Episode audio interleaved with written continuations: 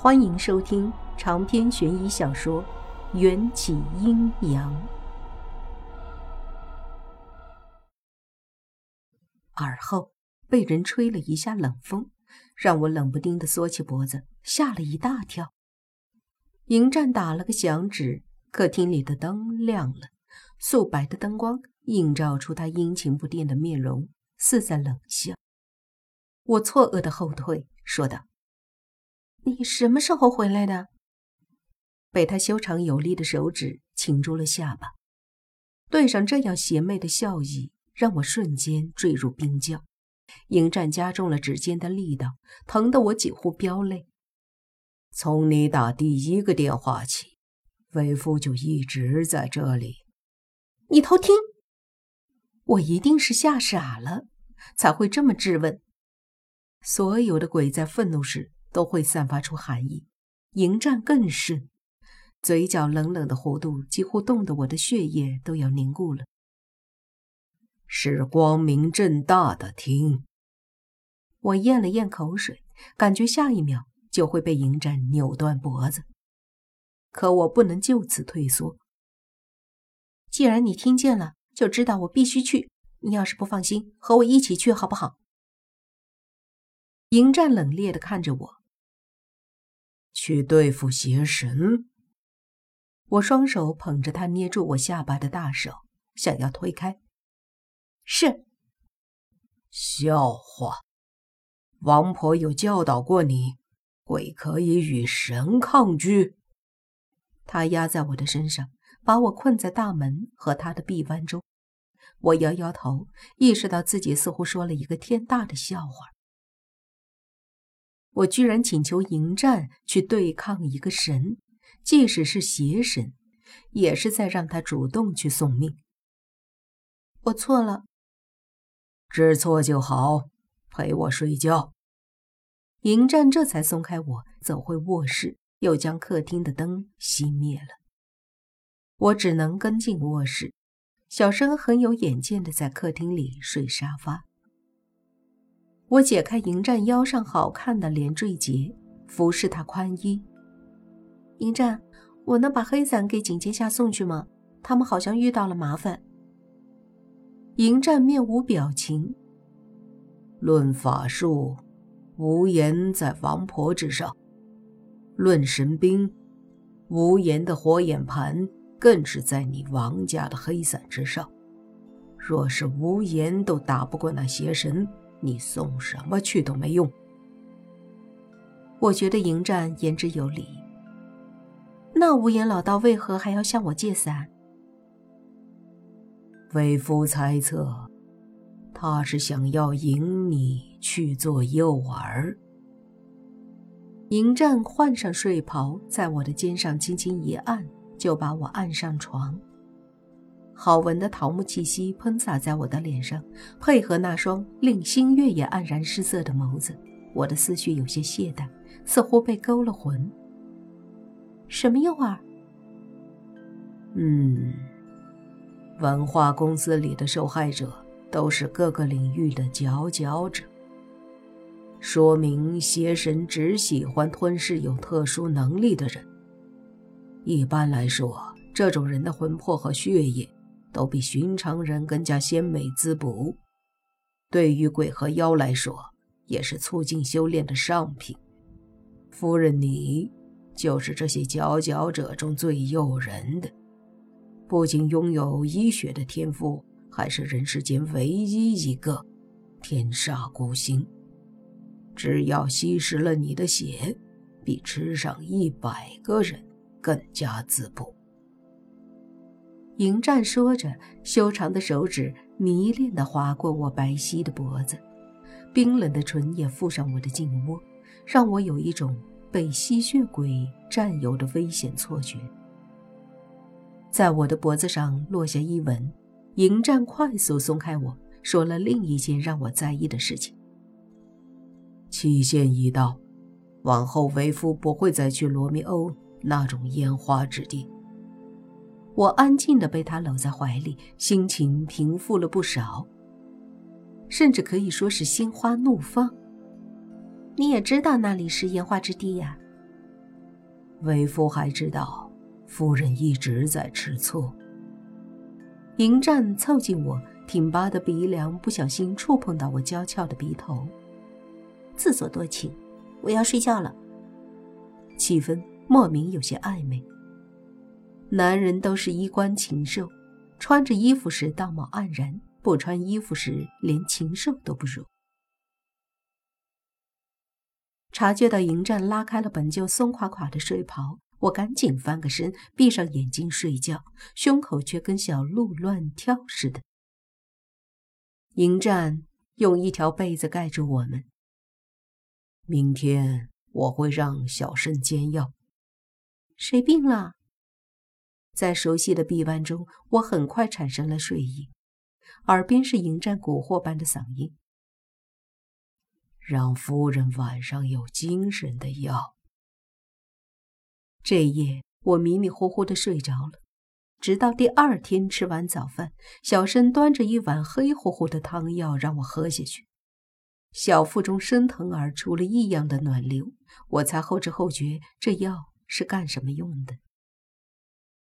碍于客厅里还坐着其他人，我只能用眼刀埋怨迎战。所谓的晚上有精神的药，不就是传说中的生孩子的药吗？喝下苦药的是我，受益人却是他。迎战看着他的《华尔街日报》，不忘督促我：“浪费可不好。”我郁闷的端起碗，把碗底的残液倒进嘴里，小声贴心的往我嘴里送了一颗蜜枣。算算时间，天地银行的还款日期就要到了。我终于有了理直气壮的出门理由。迎战见我去换衣服，放下手中报纸。为夫陪夫人一起去，顺便将这些珠宝兑换成现金。他不说，我差点忘了。有了黄泉树叶，我现在也是一个小富婆了。虽说赚钱的过程有些惊悚，但起码不用再被恐怖的纸人泼红漆、写红字了。好啊！我满心欢喜地挽着迎战的手就要出门，小生着急地咬住我的衣角：“娘亲，小生怎么办？”对了，还要给小生找新的容器。我把迎战手里的大包袱塞给小申：“选一个你喜欢的。”两千给小申制作一个新容器。小申在百来件金银财宝中东挑西选了半天，这个也好，那个也不错，到底是用金的呢，还是银的呢？嗯，还是选比较值钱的吧。嗯，娘亲，小生眼睛都花了，觉得每一样都好，选不出最中意的。我叹了口气，心想：最好的红珊瑚手镯已经在罗密欧手中，剩下的都是大同小异。别说小生了，我也挑选不出。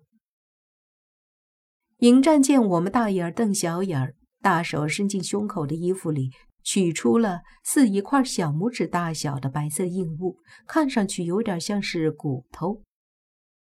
用此物制作可好？小申接过白色硬物，用灵活的尾巴卷着，放在鼻前面用力嗅，忽然感动的大喊：“嗯，可以吗？这可是爹爹的肋骨！”嬴政，你干嘛自残？我有些心疼的想要把小生尾巴里的肋骨重新安装回迎战的身体里，可迎战恢复能力太快，先前他用指甲划出的伤口已经愈合的不着痕迹。你能自己装进去吗？我可不想把你推上手术台。父之骨，母之肉聚合而之物，称为骨肉。小生用你的血缔结封印，用我的肋骨做容器，如此才真正是我们两人的骨肉。再则，为夫单名一个战字，小生单名一个身，战和身。本就是同义词，浓重、深情之意。夫人取这个名字，用情颇深。迎战如一个说书先生，徐徐道来，小生的圆眼睛都快要变成星星，撒娇道：“娘亲，小生想要住在爹爹的肋骨里。”迎战得意地说：“为夫的肋骨千年不腐，万年不坏。”我顺着他的话，我知道。骨头经过千年风化之后，就变成了价值连城的古玉，对吧？知道就好。嬴战重新将肋骨放进我的手里，示意我赶紧施法将肋骨制成容器。好吧，我咬开食指指腹，将指尖一滴血液滴在嬴战的肋骨上。有了我的血液作为媒介，与我缔结契约的小身。就能附身在迎战的肋骨中。若我不设结界，小生还可以自由出入。小生迫不及待地化作一抹红光，钻入肋骨。哇塞！用爹爹肋骨制作的容器，比之前那个木头做的宽敞多了。迎战在肋骨上穿了一根绳子，做成了项链，套进我的脖子里，留下毛胡子和龙虾仔看家。我们一家三口前往天地银行第八分行还债。行长沈百万早就满脸堆笑的等候在门口，身后还跟着两个穿着红衣服的纸人。之前那个被碾压坏的纸人已经不在店里，估计又是去哪里讨债了。欢迎欢迎，沈某人已经等候多时了。沈百万拱拱手，请我们进门。我发现那两个穿着红衣的纸人都朝着我们转过头来，似乎是两个女性的纸人。